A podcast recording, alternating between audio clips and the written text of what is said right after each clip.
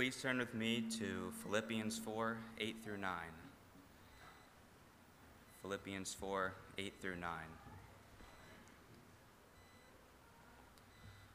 Finally, brethren, whatever is true, whatever is honorable, whatever is right, whatever is, whatever is pure, whatever is lovely, whatever is of good repute, if there is any excellence and if anything worth of praise, dwell on these things. The things you have learned and received and heard and seen in me, practice these things, and the God of peace will be with you. This is the word of the Lord.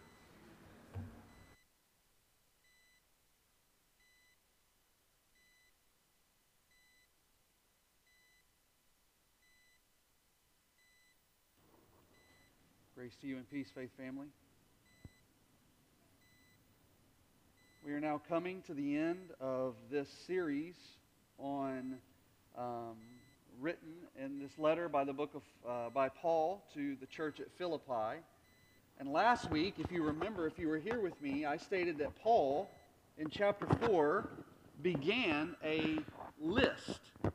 It was a list of imperatives uh, you, when you go back to chapter 4, verse 1, you can begin to see this, especially if you begin to look at the way in which he talks. But it begins this long list of imperatives or commands that, in light of the eschatological hope or the end time hope that Paul instructs the Philippians and us on how we are to press toward the prize, to live as citizens of heaven, as ambassadors, if you will, here where we currently are. And now, what we are going to do is we will now move to a passage uh, that, if taken out of the context of Paul's writings, which I have seen, books have been written on it actually, that taking out of the context of Paul's writings, we may be tempted to make it some sort of list that is uh, void of any Christian value. I mean, the list itself is, the one, is one that by God's common grace each of us would be wise to adhere to. Each of us would be wise uh, to strive for. But yet, ladies and gentlemen, it is here that we are reminded that we, as believers, are called to do these things because we are working out our salvation with fear and trembling, with the full understanding and the full reality that it is God who works in us uh, according to both to will and to work uh, for his uh, good pleasure. So we, as believers, can fully and without, without apology accept the challenge of all that Paul has, has said and is about to say, for we know that we are called to work out what God Himself is working in, and those who are redeemed by His grace, and we are to live by that faith. I'm going to say this again at the very end, but I think that the confession of faith that we have as Baptists is one that helps us uh, tremendously here. It says this it says, The ability to do good works does not arise at all from ourselves, but entirely from the Spirit of Christ to enable us to do good works. We need, in addition to the graces we have already received, an actual influence of the same Holy Spirit to work us to will and to do His good pleasure. Yet this is no reason for us to grow negligent as if we were not required to perform any duty without a special motion of the Spirit. Instead, we should be diligent to stir up the grace of God that is in us. And I think that is very important for us to understand that the Spirit of God working inside of us is to be that which we are to work out of us. And we're going to come back to that at the very end as a, as a fantastic challenge. So, what we're going to do this morning is we're going to pick up, continuing this string of imperatives and commands, as we see Paul call the Philippians and us to live lives of discipline specifically lives of discipline in two main ways. And this is definitely a word we don't like to hear today. Uh, we don't like to talk about discipline. We don't like to talk about being disciplined. And we don't talk, like to talk about people being disciplined to us. But I believe it is here for us nonetheless. So, what I want us to do this morning as believers is gather around the table, if you will, gather around God's Word prepare our hearts to hear this word because it is so vitally important as we look at our own personal discipline.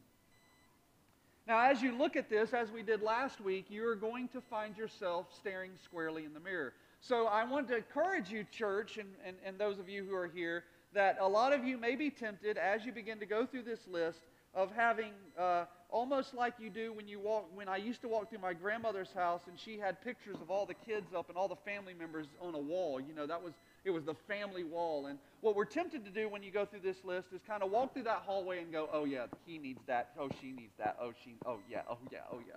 And you start looking at all the people who obviously uh, need these instructions. But i just want you to stop uh, by the bathroom real quick before you walk down the hallway and look in the mirror first.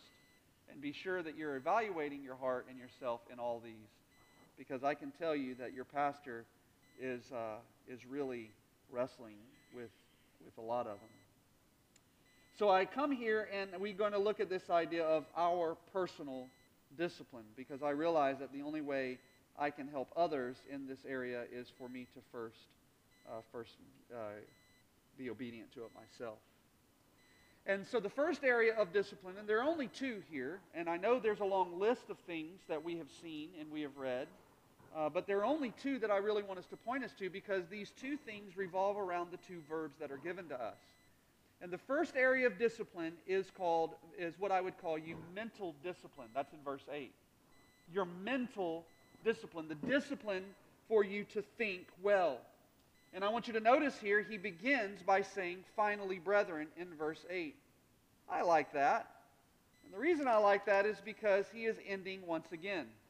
Do I say that? Because I go to chapter 3, verse 1, and notice what he says in chapter 3, verse 1. Finally, my brethren. Now, as a pastor, I can surely appreciate this, and as a congregation, I think you need to be a little bit more gracious to your pastors.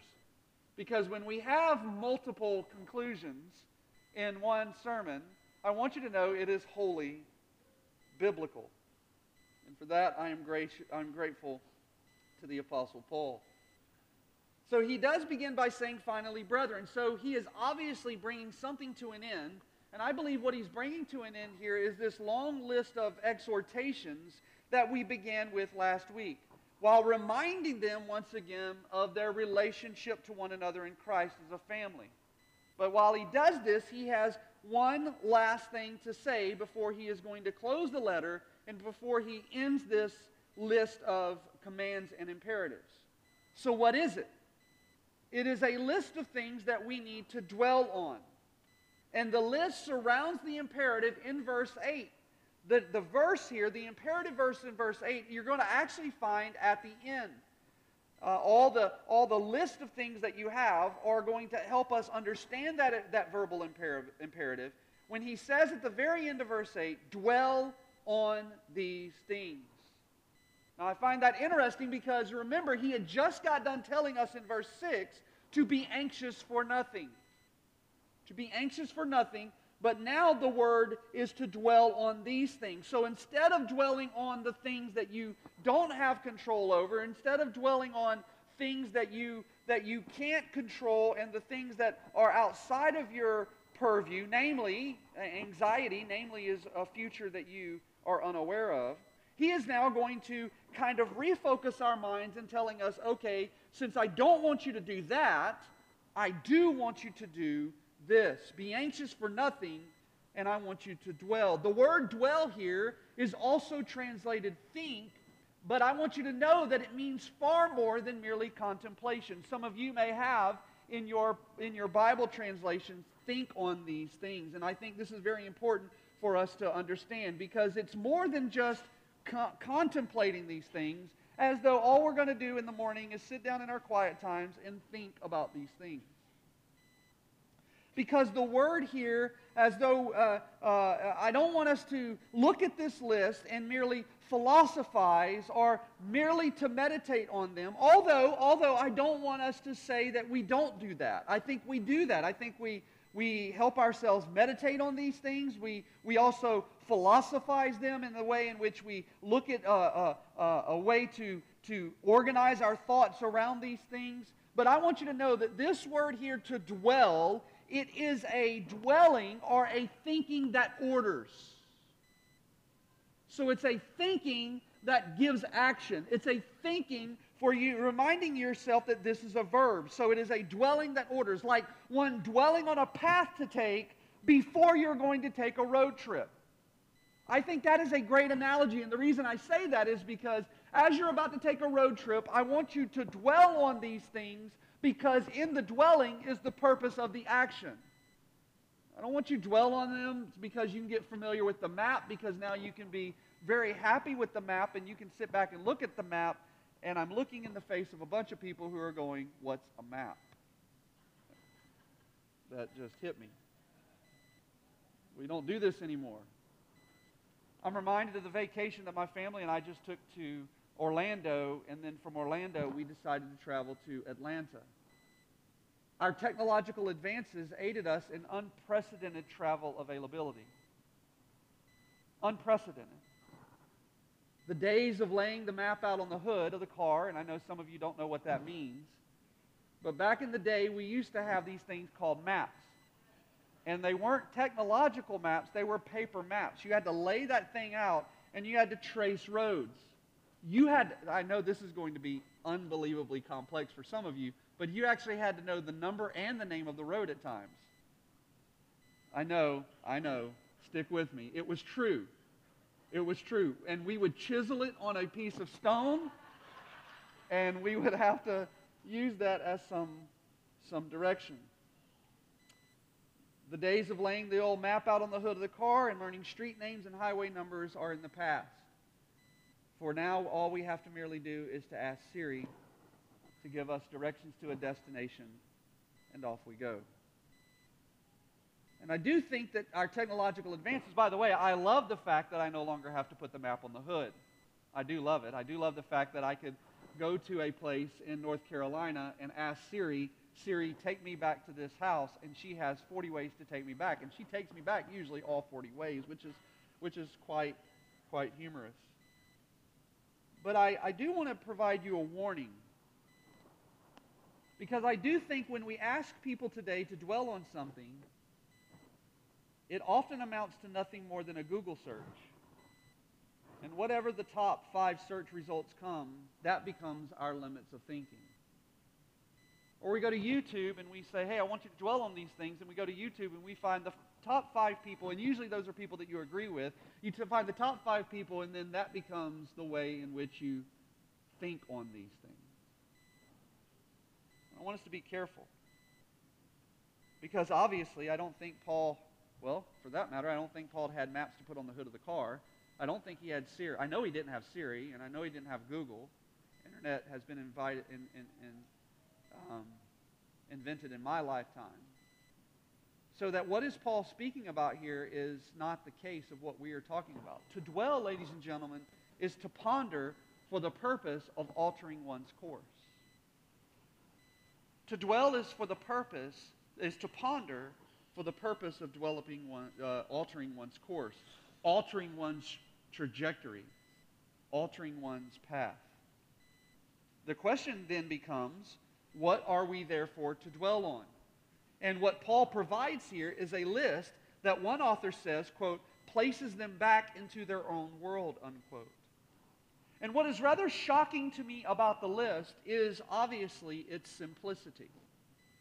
It's a list that any Greek or Roman or Stoic could grasp and I think it's a list that any Greek or Roman or Stoic at that time would think, well, these are good things as well. They would agree on these things. They would look at these things and go, well, of course these are good things. Yet in a context, so it's a list that a, Ro- a Greek or a Roman or a Stoic could, could grasp and could understand and would agree that these are good things. But it's in a context that no Greek, Roman, or Stoic could ever understand. The reason I say this is because this list is rooted in the peace which God Himself provides in Christ. How did I know that? Because in verse 7 he says, And the peace of God, which surpasses all comprehension, will guard your hearts and your minds in Christ Jesus.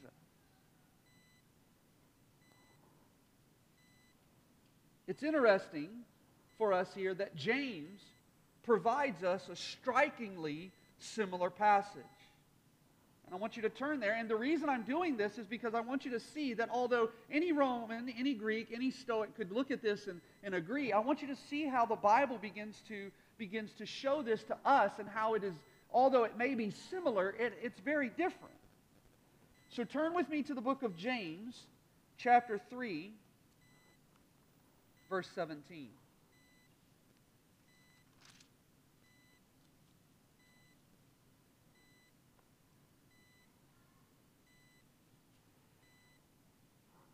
James chapter 3, verse 17. And he gives us this idea here, this same list, but listen to the way he describes it. He says, But the wisdom from above, dwell on these things, right? I don't think I'm making too far of a point here that to dwell on these things is to bring yourself to wisdom. He says, But the wisdom from above is first pure, then peaceable, gentle, reasonable, full of mercy and good fruits, unwavering, without hypocrisy. And the seed whose fruit is righteousness is sown in peace by those who make peace. There you, there's that peace element connected to this idea of searching for wisdom in the same way. But notice where Paul says the wisdom ultimately is rooted. I'm sorry, James. James says the wisdom is from where? From above. So, going back to Paul here, Paul is telling the Philippians to give their minds to these things these things that will give them wisdom, wisdom that is ultimately from above. So let's get ready for this list. It is equally devastating and beautiful. It is devastatingly beautiful. I've, I've, never really thought about putting those two words together in that way, but I think this is very true. It is devastatingly beautiful.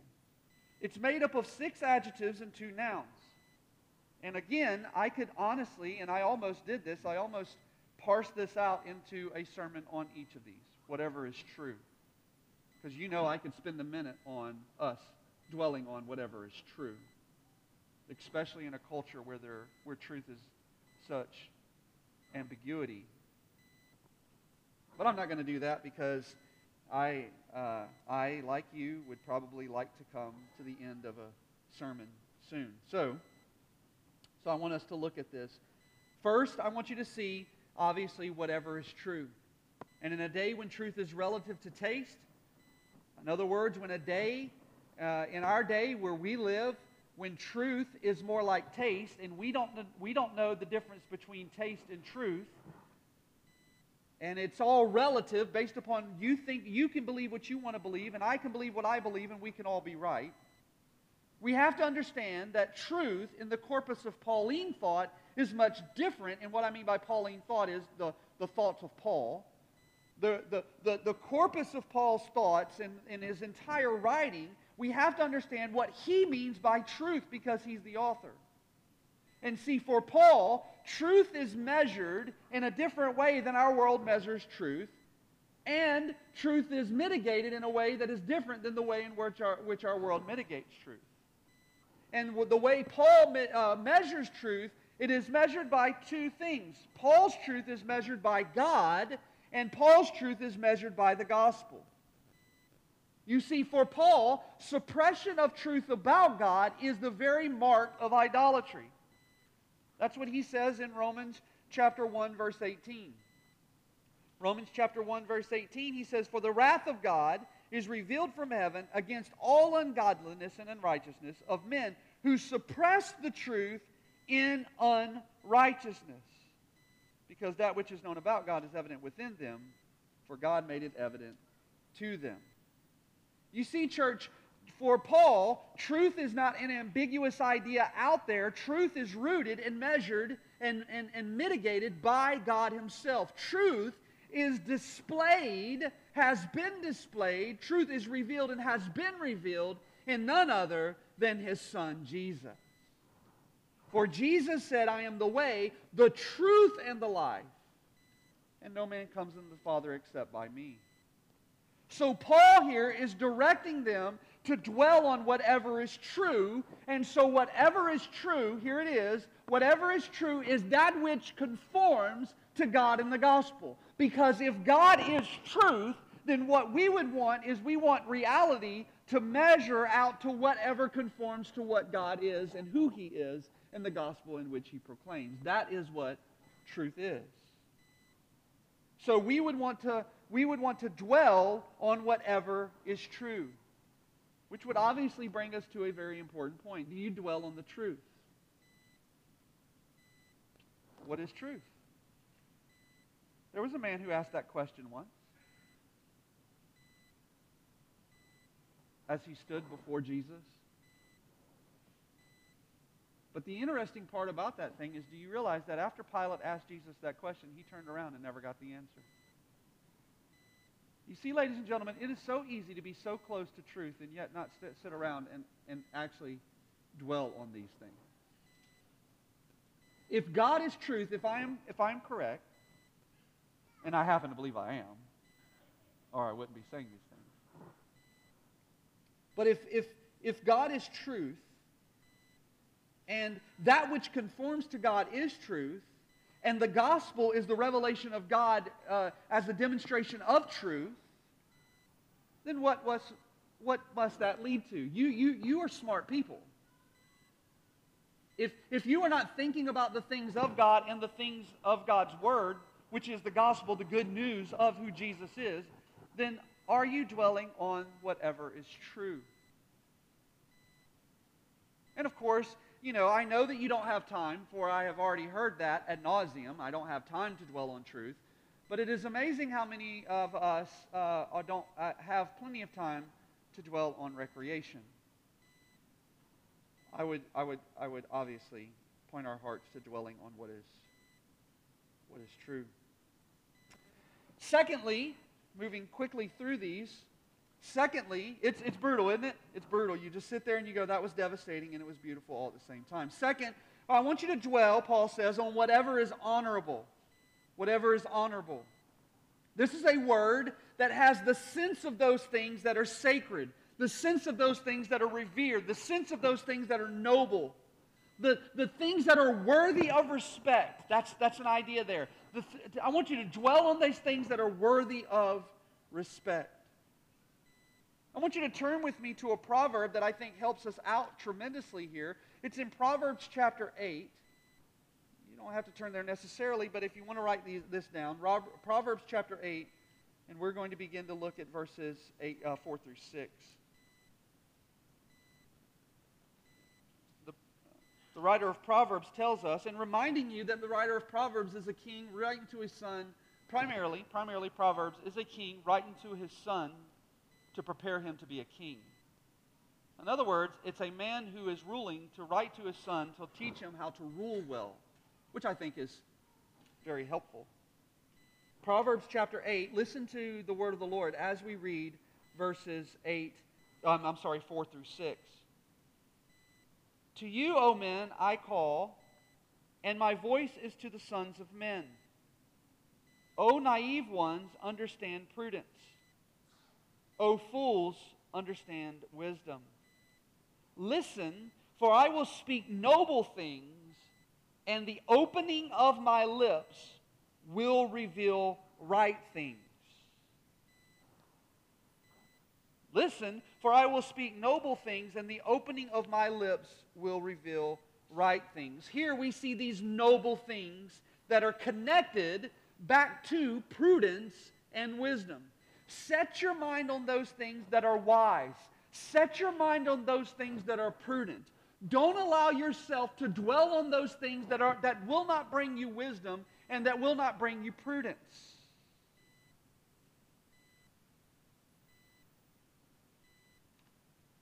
That is why I think Proverbs is extremely helpful to young men. Because Proverbs is coming and he is telling us, I want you to, uh, oh, naive ones, understand prudence. Oh, fools, understand wisdom. Listen, for I will speak noble things. This idea of listening and, and coming to understand noble things. Dwell on these things. Set your mind on these things. So first, we were going to uh, we were going to think uh, dwell on whatever is true. Second, on whatever is honorable. And thirdly, we're going to dwell on whatever is right. Whatever is right. By the way, this idea of right here, this is a moral distinction. That is a moral distinction. And if truth is a, is a, uh, is a par- imperative distinction on who God is, then uh, to think on that which is right, a moral distinction, who is the only perfect moral being that we know? Which is God, right? Displayed in who? Jesus. This is it, ladies and gentlemen. This is, this is what Paul is getting at because, see, for the Pauline corpus, when you go and you read Paul and you begin to see him talk about this idea of right, the moral distinction is always defined by Paul by God and God alone. The very presupposition that right is grounded in God, and from that alone we are to dwell. So we are to dwell on God in what He says is right. We are to dwell on God in what He says is wise. We are to dwell on God in what, what He says is, is, is true. We are to dwell on God in whatever He gives us as honorable. And fourthly, we are to dwell on whatever is pure. Whatever is pure. Now, this is interesting because Paul has used this before in chapter 1, verse 17. Chapter 1, verse 17, it says, the, when he talks about, uh, we'll go to verse 15 for context in chapter 1. Some, to be sure, preaching Christ, even from envy and strife, but some also from goodwill. The latter do it out of love, knowing that I am appointed for the defense of the gospel. Verse 17, the former proclaim Christ out of selfish ambition rather than from what? pure motives. Now, this is extremely helpful because Paul is placing purity as the antithesis of selfishness. So, you are to utilize your purity in a way that is looking from a perspective of not being selfish. It is a moral direction, going back to what is right, now that you know what is right, it is a moral direction to live a life of holiness, to dwell on those things that are not tainted by evil, stained by sin, or seeking selfish gain. Now, this would go right along the idea of, of the Pauline writings that we have just let, read, that we have been reading, because if you remember, he tells us in his writing that we are to not gain things for ourselves, that we are to we are to set aside our own things, that we are to not look out for our personal interests, right? Chapter 2, verse 3 Do nothing from selfishness or empty conceit, but with humility of mind regard one another as more important than yourselves. Verse 4 Do not merely look out for your own personal interests, but also for the interests of others. So we are to think on those things that are pure. Fifth, we are to think on those, dwell on those things that are lovely. It's a very unique word here. This word has to do with what people consider to be lovable, what people would consider to have a friendly disposition towards. One translation says, everything that we love. In other words, this idea is to think on that which is lovely. One commentator studied like this it casts the net broadly so as to include conduct that has little to do with morality, but is recognized as admirable by the world at large. Uh, in other words, we would call these in our context contextual manners. There is nothing in the Bible that tells me to hold the door open for women. Nothing. But that is an admirable trait for a man, for a man to be a gentleman especially in our culture. To, so to hold the door open, that would be a lovely thing. When I was in Uganda, there were certain things that people did. Oh, I'll never forget it. I'll never forget it. Andrew had to come up and, and get one of the men. So I need, I need to inform you of this in case you ever go to Uganda. When men are friends, and I mean friends, um, one of the common things that men do that in order to display your friendship here in the States, it would be we would put our arm around your shoulders. Hey, man, you know, hey, hey, dude, we're walking down the street. Yeah, man, yeah, yeah, oh, joking around. Well, men in Uganda hold hands.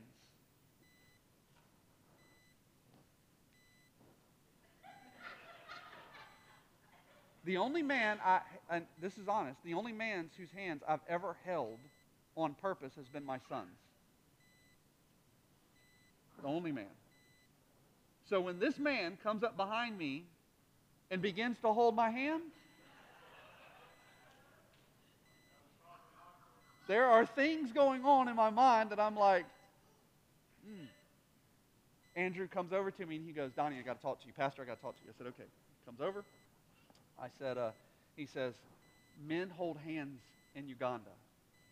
I said, I am figuring that out. He goes, he is actually telling you that he cares for you and that he's your friend. He's actually displaying something that's lovely in our culture.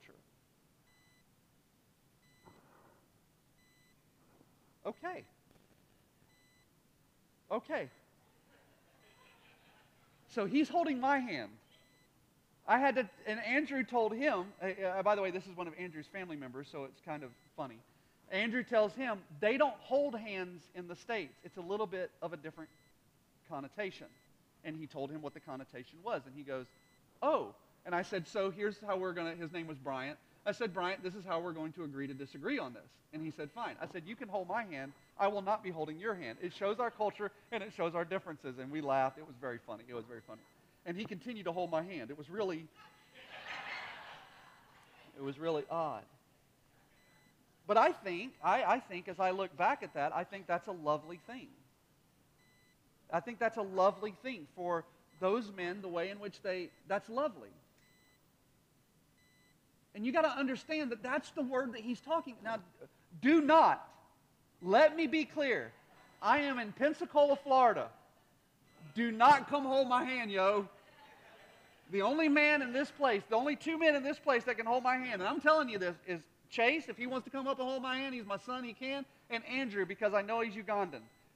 The rest of you, do not come up and hold my hand. You are not going to get a pleasant response. That's not culturally lovely here.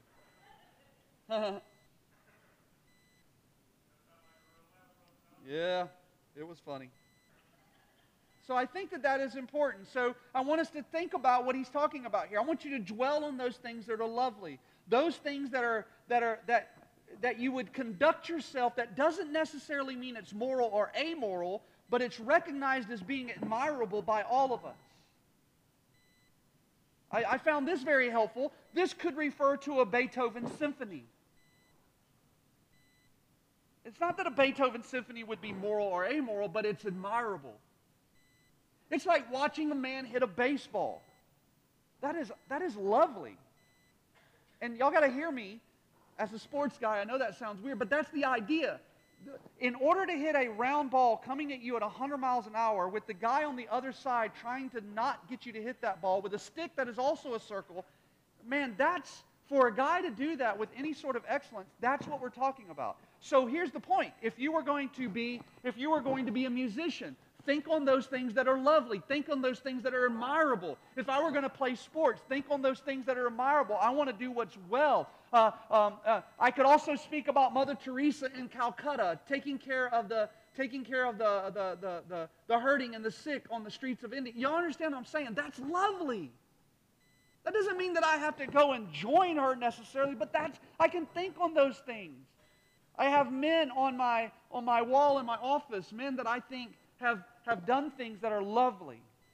These are pastors like, like Spurgeon and um, Fuller and uh, William Carey. And I, I, have men that are like um, missionaries like, you know, David Livingstone and George Mueller. And I look at those men and I go, man, they did, they did things that were just lovely. So I, I want, you to, want you to look at that. Uh, with Mother Teresa, by the way, it was not only admirable, but it was also moral. But I hope you're getting it. The symphony, the symphony is lovely and enjoyable. Mother Teresa is admirable and moral. That's what he's getting. Dwell on those things that are lovable. Sixth, I'll get off of that. Sixth, whatever is of good repute. Whatever is of good repute. And this is much like the idea of loving. It's a word that describes what we consider virtuous, not because it's moral necess- necessarily, but because it is well spoken of by others generally. It's this idea that we are to think on these things. So, church, just pause with me real quick before I go into the next thing. How are you doing so far? How's the mirror looking? Where do you spend most of your time thinking? What are you dwelling on? For the purpose of directing your life, what are you laying your map out in? When you lay the map out of your life, are you dwelling on these things are you dwelling on your, on your incapacities, on your, on your faults, on your failures? What do you dwell on? What is going to direct your life? What are you, what are you going to be, uh, in order to not be anxious for, in order to be anxious for nothing, but to live in prayer and the peace of God to surpass all our understanding, I want you to know to dwell on these things is a metric of that. How are you doing so far, church?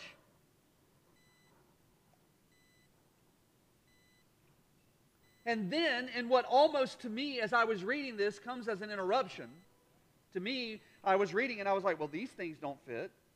Paul says, if there is any excellence and anything worthy of praise. So it's almost like he's going, whatever, whatever, whatever, whatever. Sounds like, sounds like my kids sometimes.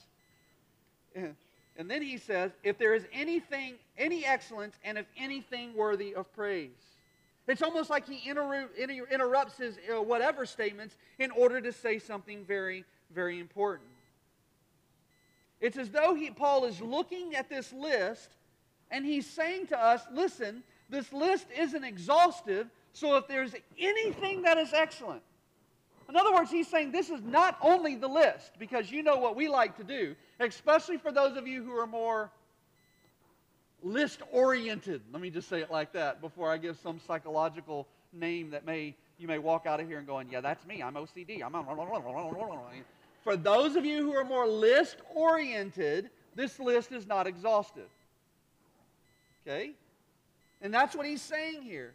It's as though he's looking at this, and by the way, this word for excellent is a word meaning morally excellent. It's Paul rarely used it. But Peter used it twice. And I want to show you where he uses it so that we can get our minds around this idea of excellence. And I think that that's, I often challenge our, our, our, our instrumentalists, I challenge our, our pastors. I am, I know I'm this guy. I know this. Uh, some of you have worked with me in other industries and other locations. This is a word that I am very particular of. It's the word of excellence because you've actually heard me say this in here. And this is a Bible verse that I often I often challenge myself with. If excellence is an option, why choose anything different?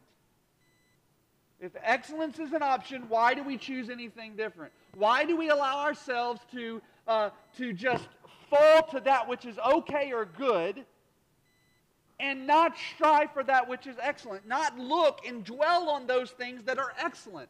So let me get to this because I do want you to see this. Peter will use this. Turn with me to 1 Peter chapter 2 verse 9. 1 Peter chapter 2 verse 9. You're going to see him use this word excellent once again. And, and it's, it's helping us see what we're talking about when he says, dwell on, if there's anything excellent, dwell on that thing. All right? Verse 9, he says, 1 Peter chapter 2, verse 9, but you are a chosen race, a royal priesthood, a holy nation, a people for God's own possession, here it is, a new identity, so that you may proclaim the excellencies of him, same word, who has called you out of darkness into his marvelous light. What are the excellencies of him? That's the moral excellence of God. Because we have been made a new people so that we can now proclaim the moral excellence of God. Let me, let me give you another one. 2 Peter chapter 1, 2 Peter chapter 1, verse 3. There's two here in this passage, uh, in, this, uh, in this chapter from, from, from Peter. And he says, I'm going to begin in verse 2 for context because it's a sentence. He says, Grace and peace be multiplied to you in the knowledge of God and of Jesus Christ, Jesus our Lord, seeing that his divine power has granted to us everything pertaining to life and godliness through the true knowledge of him who called us by his own glory and excellence. Did you see that? He called us out of his own glory and excellence. The excellence of Jesus. Uh, 2 Peter chapter 2, uh, I'm sorry, 2 Peter chapter 1, verse 5. Now here's where it gets interesting. I'm going to read verse 4 just so I don't break it up, okay? And he says, For by these he has granted to us his precious and magnificent promises, so that by them you may become partakers of the divine nature, having escaped the corruption that is in the world by lusts. Verse 5. Now, for this very reason also, applying all diligence in your faith, supply moral excellence. There it is. Did you see it? There's the word. Here, Peter is similar to what Paul is saying, and he says, All diligence in your faith supply moral excellence. In your moral excellence, knowledge. Now, what Peter says after this list is instructive for us. Watch what he says in verse 8. If these for if these qualities are yours and are increasing, watch, remember what Paul said, dwell on these things. For if these qualities are yours and are increasing, they render you neither useless nor unfruitful in the true knowledge of the Lord Jesus Christ.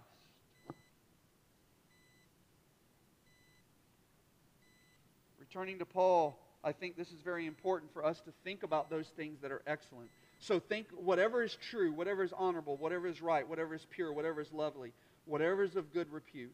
If there is any excellence, and lastly, if he says, if anything worthy of praise,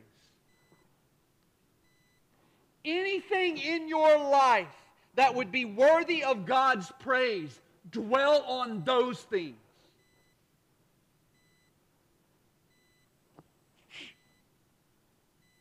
Anyone in here wrecked yet? Anyone in here looking at your past week going, I am just wrecked. I am devastated right now. I, I know, I know that I'm not, my, my normal rhythm is not to dwell on, especially that worthy of praise. God, am I dwelling on those things that are worthy of praise, or am I always the one who he warned about who would always what? Grumble and complain. Let me remind you do all things without grumbling and complaining, so that you will prove yourselves to be blameless and innocent, children of God, above reproach, in the midst of a crooked and perverse generation. I can tell you this, church. I'm pointing fingers and I don't. I can tell you this from my perspective. If we could just hunker down a little bit on Philippians chapter 4, we would be a much different type of people. Do you hear me? Amen. I hear me.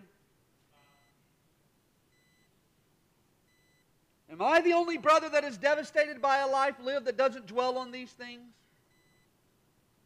Eh, you know what's funny? Here's where it gets funny. Even in my admonishment of you and my own confession, I am finding my own duplicity. Because I'm not even dwelling on them now. I'm dwelling on my lack of them. so I I just ruined it. Dwell on these things. Try it.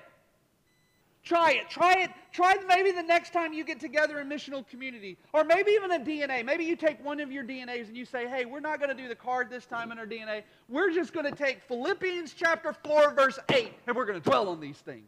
Watch how difficult it is.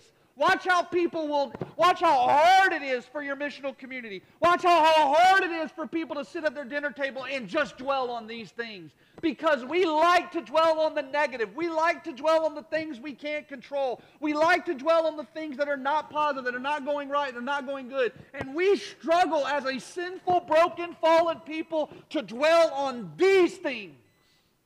Try it. If you have somebody who has practiced that, it's to la- it might last a good five minutes. And you're going to be sitting there staring at one another. Set a timer and say for the next hour, all we're going to do is praise Jesus. Watch what happens. It turns into a chirping session. I begin to hear the rooster outside of my house more than I hear the praise of God by the lips of my own family. And my family hasn't heard it from their father, so why should I expect it to be anything different?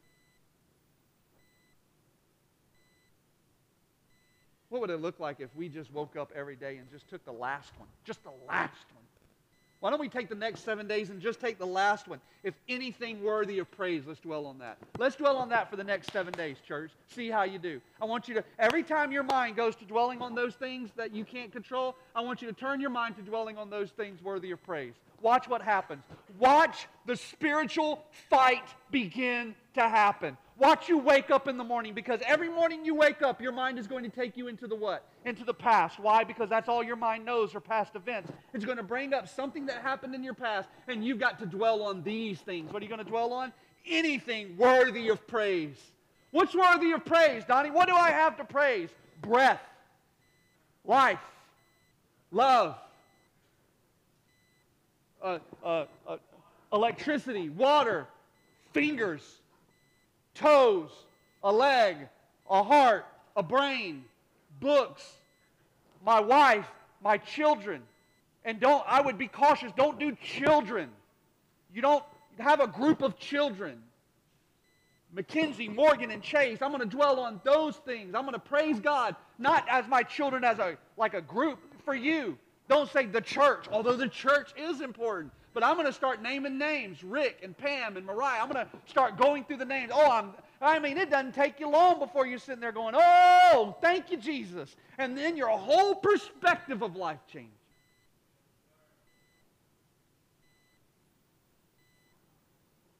So, how is your mental discipline? Paul is instructing us to be mentally disciplined. And then he's going to move to, from mental discipline to practical discipline in verse 9. Dwell was the verb for verse 8, but here, practice these things is the verb in verse 9. Verse 9, it says, The things you have learned and received and heard and seen in me, practice these things. That's your verb. You want to talk about putting flesh on your message, Paul? Remember, he told us our citizenship is in heaven, chapter 3, verse 20. And Paul instructs them to live out that truth in the world in which they live. In other words, do not abandon this life, but live out your identity in it. To practice is the verb that means to keep putting into practice these things. Paul says, Watch the things you have learned and received and heard in me. The things you have learned and received and heard and seen in me. Practice these things. It's a double couplet here. What you have learned and thus received, what you have heard and thus seen. Practice what you preach. Have you have seen me practice what I preach? Paul is calling these believers to live the life of the gospel, the life of Christ, the life of the cross. Remember, ladies and gentlemen, that Paul would write in this book to live is Christ and to die is gain. For us to be conformed, for us to be conformed to the life of Christ, as displayed by Paul in all in light as us uh, uh, as us awaiting the day in which our bodies will be transformed into the conformity with the body of his glory. Yes? You see, church, Paul's concern is not the content of the gospel. That's already been determined. Here, his concern is the expression of that content. The things you have learned and received and heard and seen in me. Practice these things. And notice how he ends. And the God of peace will be with you. Do you see how now verse 9 connects to verse 7? How verses 8 and 9 all come back to connect to verse 7? Because he said, And the peace of God, which surpasses all comprehension, will guard your hearts and your minds. And now he says, And if you do these things, if you practice these things, the peace of God will be with you. The most dangerous thing that we have right now is this moment of hearing and not doing, being hearers of the word and not doers of the word. The practice of the gospel brings with it the presence of the God of peace. Do you remember where all this started? The list of commands? Remember the two women? Two women who were at odds? And now here he concludes with what will bring the peace of God to them. And as far as I can tell, as far as I've researched, when Paul refers to the God of peace in the New Testament, he is always doing so in situations where strife is present or strife is very close.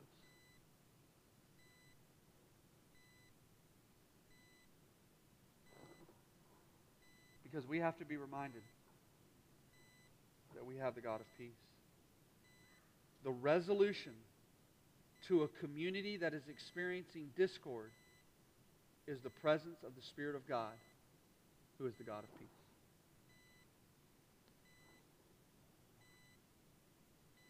And in light of all that we're experiencing together in this moment, culturally and in community, I can't think of a more relevant passage. In a day when truth, beauty, and goodness are all relative, we find ourselves at times wanting just to reject it all.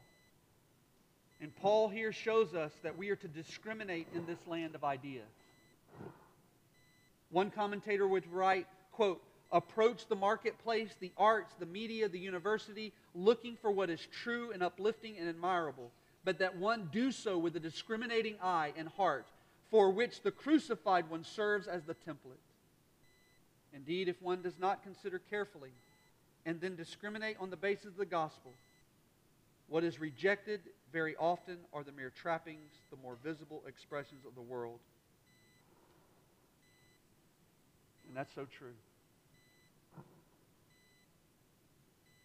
While the anti gospel, the values of this world, relativism, materialism, hedonism, nationalism, individualism,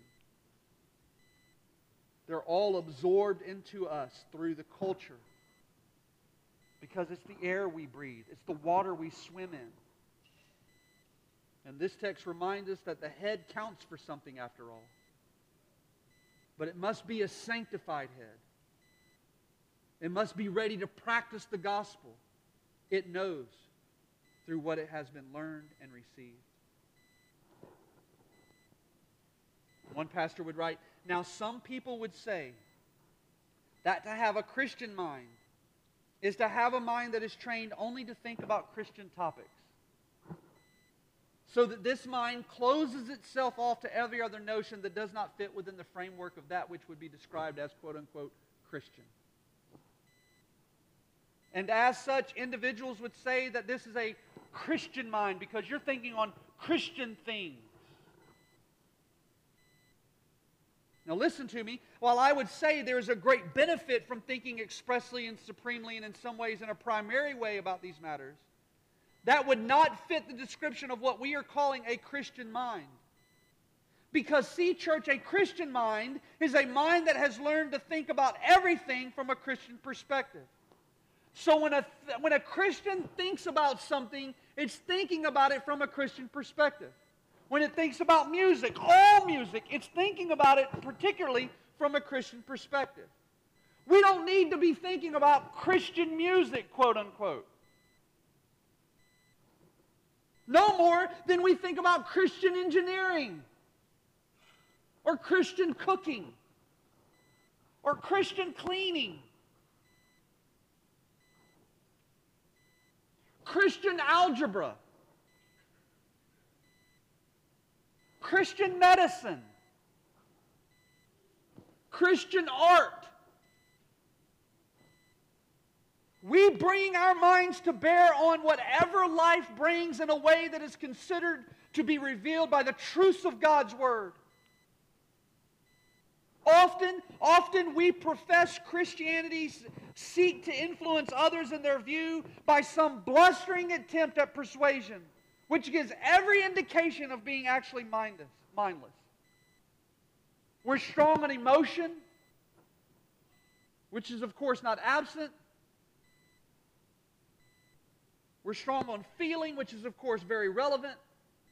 But when we press into being rational in the realm of the mind, we find very little to say, and we're left talking in cliches and bumper sticker theology.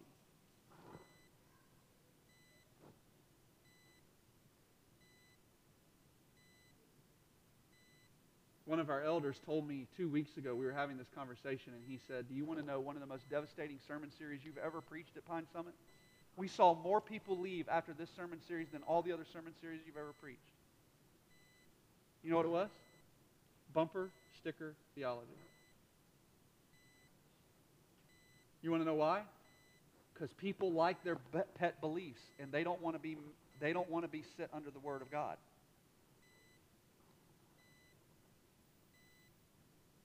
And then when we go out and we're among our friends and our neighbors and our, and our employer, employers and our employees, and they're confront, confronted with deep and significant questions about life, and we answer them with these cliches and these bumper sticker theology and whatever can fit. For some reason, our theology, we think that our theology has to fit on this right here. If it doesn't fit on this right here, we can't give people an answer. And then when we give them this, what kind of life are you to have? Pure life. We're more like a 30 second commercial than we are gospelly invested Christians.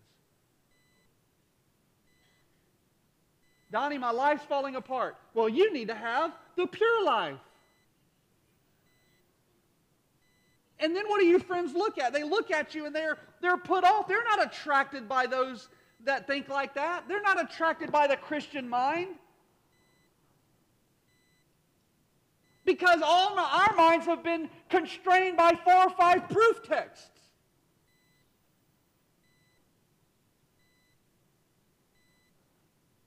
And you hear people coming all the time in the church and they're dealing with deep, significant issues. People outside of the church, I know, I deal with them, and they, they come to you and you go, Oh, you just need to let your gentle spirit be made known to all men. The Lord is near.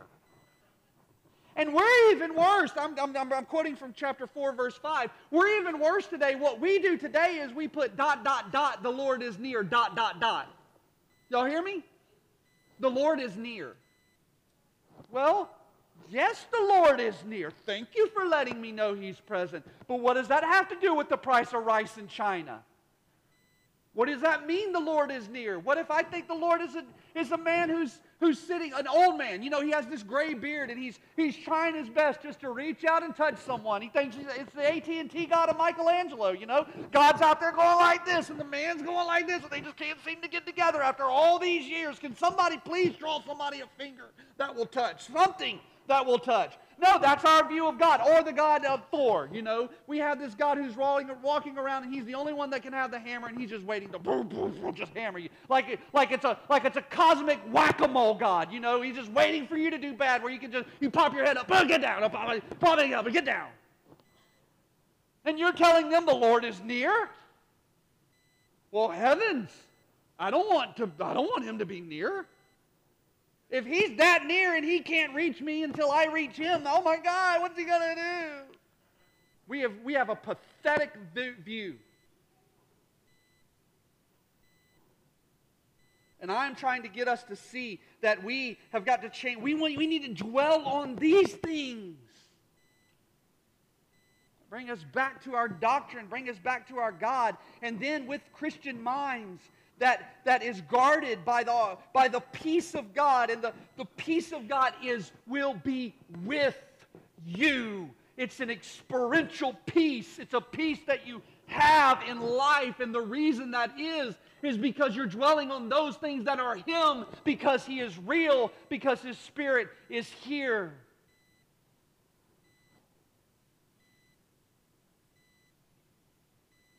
What a message.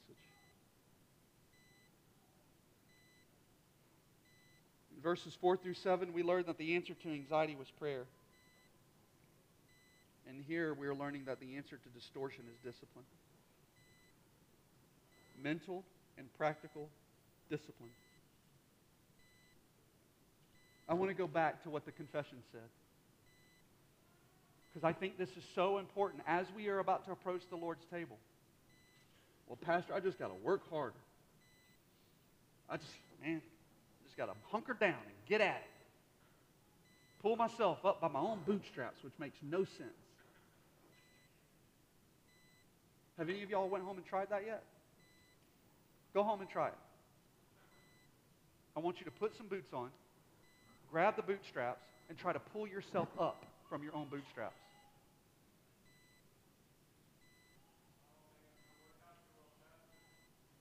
But how many people, how many people in this room have told people you just need to go, you just need to pull yourself up by your own bootstraps? And I was the teenager that was looking at you going, what the heck does that mean? Listen to what the confession says. Listen to what men who are much smarter than me have said about this. That the ability to do good works does not arise at all from ourselves, but entirely from the Spirit of Christ. To enable us to do good works, we need, in addition to the graces we have already received, an actual influence of the same Holy Spirit to work us in us to will and to do his good pleasure.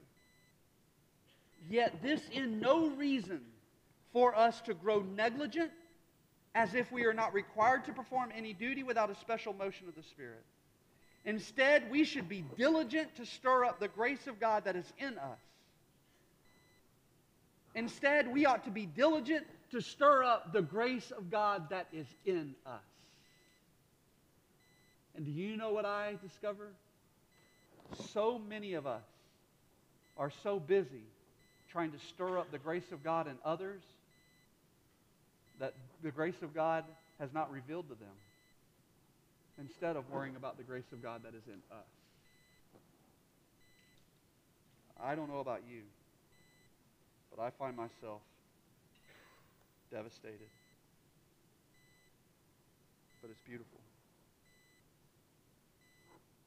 because I also, at that self same, self same moment, I find myself unbelievably encouraged. Because I look uh, in the face of a bunch of people and I ask, Would you like for the God of peace to be with you? You know Paul speaking to believers. For those of you who are unbelievers, you are at war with God. You are not at peace with God. And the reason you're not at peace with God is because you are at war with him. You are not desiring or you are not saved. You are unbeliever. You are you have rejected what God has done. So I would call you to salvation. Jesus, the Bible says that he died for us. That while we were yet sinners, Christ died for us. And in that, ladies and gentlemen, I want you to know that the Bible also says that if you will confess with your mouth Jesus is Lord and believe in your heart he was raised from the dead, you can be saved. The reason that some of you are not at peace with God is because you are not at peace with God.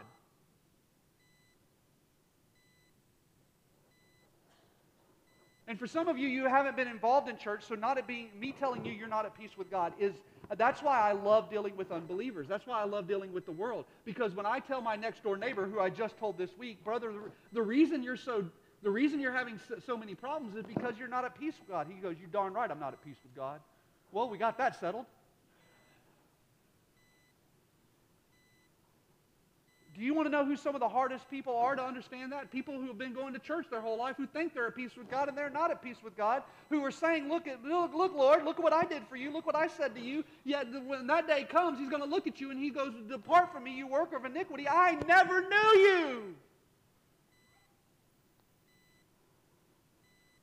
So if you're in here and you're an unbeliever, the reason you don't have peace with God is because you don't know his son who has provided you the peace for him with him, excuse me. Now let me speak to my believing brothers and sisters. And by the way, if you're an unbeliever, I would call you to baptism. I would call you to trust in him as your Lord and Savior. I would call you to follow through in baptism, which is to be dunked beneath the water and to be brought back up to identify with the death, burial, and resurrection of Jesus. I think that's a great transition. So if you are if you are here and you don't know Christ as your Lord and Savior, I'm calling you to trust in Him as your Lord. Right where you are right now, call out to Him, trust in Him, believe in Him. May the Spirit of God, may His grace now draw you to salvation, and that is my hope in here.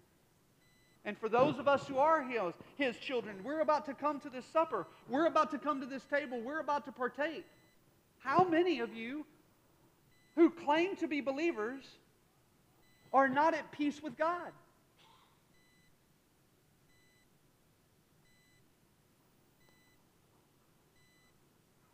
And what we want to do is we want to go to some library out there somewhere to tell us, okay, what's my five steps on being at peace with God? Guys, I don't have, I have the library.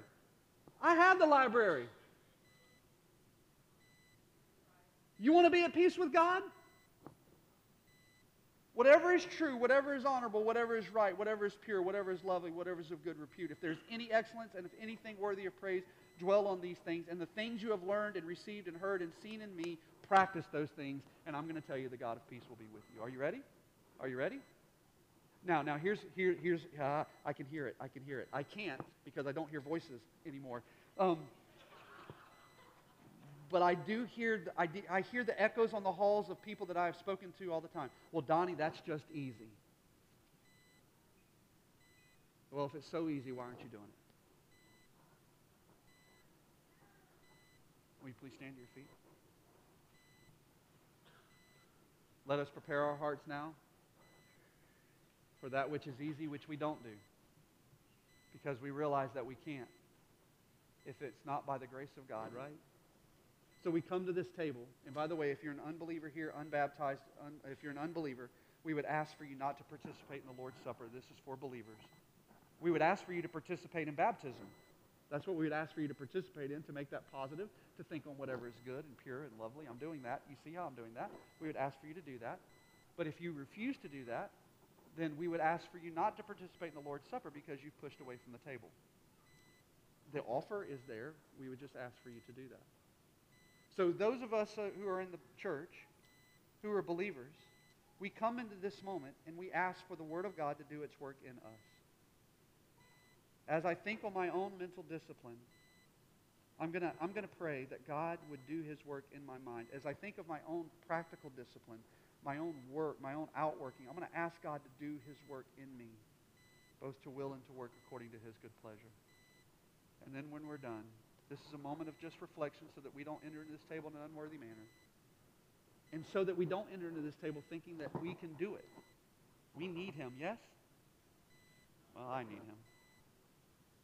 So as we pause now and reflect on these things, preparing our hearts to participate in the supper, let us bow our heads before him and confess our sins together.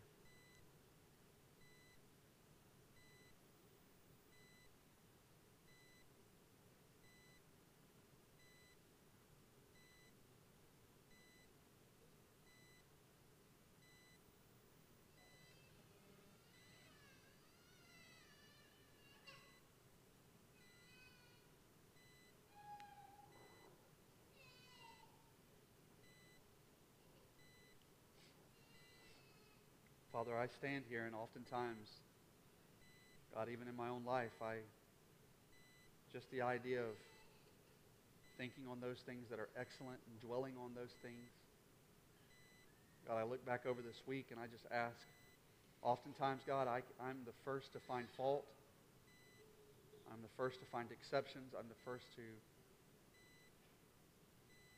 just be so capable of finding mistakes my heart, my mind needs to be disciplined in trying to f- think on those things that are excellent. So, God, would you help me? Would you help us as a community of faith? As I even think about our conversation last Sunday, which was beautiful and good, and that God, as we even begin to look at ways as elders and as a community of faith to move forward, that God, you would help us and you would guide our hearts. That your that your peace would come upon us, that God, there would be no discord in a way that would divide us. There would only be unity and peace in which you unite us. So God, I pray that as we come to this table that we would that we would truly place at your cross and at your feet, God, our cares and our concerns and those things which brings us brings us so much anxiety and worry and that, Father, we would pick up the elements of your body and your blood to remind us of your death, burial, resurrection, and ascension, and your soon coming return. And that, God, in these things, we'd be reminded that you have not left us alone, but because of those things, you have drawn us to yourself. So bless us now as we participate, for it's in Christ's name and for his sake we pray. Amen.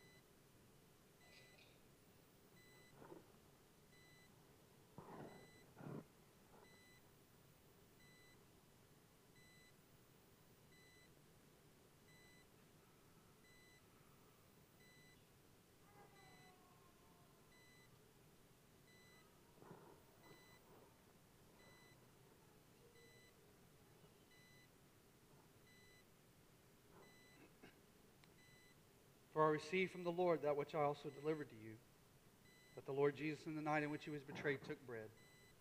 And when he had given thanks, he broke it and said, This is my body which is for you. Do this in remembrance of me.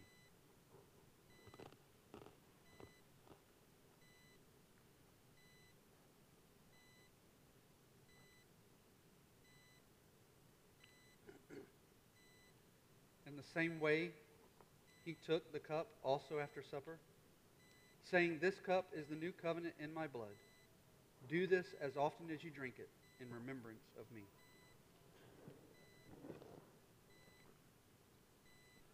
For as often as you eat this bread and drink the cup, you proclaim the Lord's death until he comes. May we worship him. Amen, church? Amen.